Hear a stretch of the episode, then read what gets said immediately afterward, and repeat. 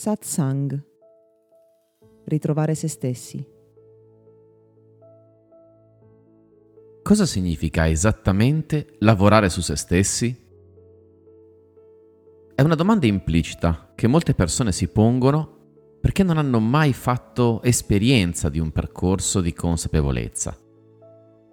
È forse più facile spiegare cosa non sia il lavoro su se stessi, tanto per iniziare. Innanzitutto non si tratta di nessuna forma di motivazione o automotivazione. Molto spesso si scambia il lavoro su se stessi per qualche forma di incitamento o motivazione indotta dall'esterno perché le persone che già hanno fatto un lungo lavoro su se stessi hanno un atteggiamento tendenzialmente più positivo nei confronti della vita. Ma questo è solo, per così dire, un effetto collaterale, non ha niente a che fare, non è l'essenza, non fa parte del lavoro su se stessi. In qualche modo potremmo dire che piuttosto che motivarsi, il lavoro su se stessi ci aiuta a capire che cosa naturalmente in noi porta con sé un desiderio e quindi quali obiettivi, quali sogni, quali desideri naturalmente in qualche modo ci motivano. Lavorare su se stessi non vuol dire sfogarsi o partecipare a qualche gruppo nel quale si raccontano le proprie sfortune o i propri problemi. Non è sicuramente una forma di cura per le patologie mentali e questo è importante ci sono delle condizioni cliniche e delle condizioni di conseguenza della coscienza della persona che richiedono un tipo di aiuto differente, come la psicoterapia. Infine, lavorare su se stessi non significa andare da qualcuno che ti aggiusterà, perché fondamentalmente partiamo da un presupposto totalmente diverso. Non c'è niente di rotto e non c'è niente da aggiustare, ma esiste un percorso di evoluzione nel quale le persone che scelgono di farlo possono incamminarsi. Vediamo quindi che cos'è, cosa significa effettivamente lavorare su se stessi. Significa innanzitutto auto-osservazione, cioè attenzione focalizzata su noi stessi, sui nostri comportamenti esteriori, ma soprattutto su quello che succede dentro di noi cosa proviamo esattamente? Cosa pensiamo esattamente? Quali sono le conseguenze dei nostri comportamenti interiori? Che cosa c'è al di là della superficie? Cosa facciamo ripetutamente ma del quale non ci accorgiamo realmente? L'autosservazione è fondamentale semplicemente perché svolgiamo in automatico la maggior parte delle azioni della nostra vita, sia all'interno che all'esterno. E questo ci porta a non essere più coscienti, ma ad essere appunto automatici nella maggior parte dei nostri comportamenti. E molto spesso con il seno di poi a guardare indietro scontenti della strada che abbiamo percorso.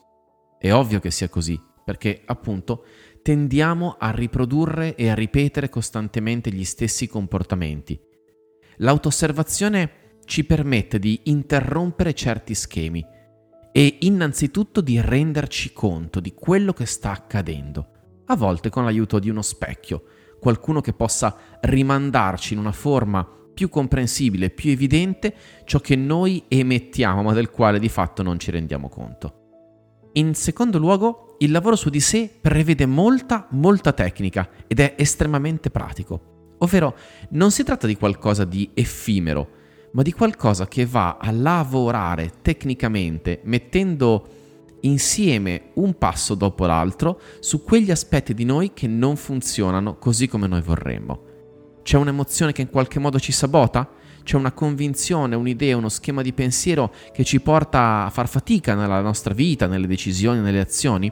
Si lavora tecnicamente su quell'aspetto e quindi si esegue una procedura ben codificata che ci permette di trasformare una certa emozione, piuttosto che un certo pensiero, piuttosto che un certo comportamento. Non siamo assolutamente abituati a questo, perché nella nostra cultura non sappiamo sia possibile intervenire su questi schemi e soprattutto è qualcosa che il singolo individuo non sa e non ha mai imparato a fare.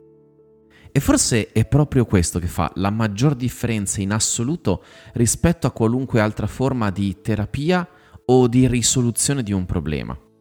La persona che lavora su di sé si orienta a una direzione, a un obiettivo, a qualcosa che vuole ottenere, anche solo fosse conoscere meglio se stesso. In questo percorso si assume la responsabilità, cioè chiude gli occhi, metaforicamente, e al posto che puntare il dito all'esterno, al posto che osservare e decidere che cosa non funziona là fuori, sceglie di guardare all'interno, di lavorare su quegli aspetti di sé che possono fare la differenza. Spesso le persone che iniziano un percorso di lavoro su di sé sono quelle proattive, sono quelle che si rendono conto di poter davvero fare la differenza sulla loro vita in prima persona, al di là di tutto quello che possono fare gli altri o il mondo in cui vivono. E tu sei una persona che tende a puntare il dito, a lamentarsi, a guardare fuori quello che non va? O piuttosto sei una persona che guarda all'interno, lì dove ci sono la maggior parte degli schemi che fanno la maggior differenza per trasformare la nostra vita?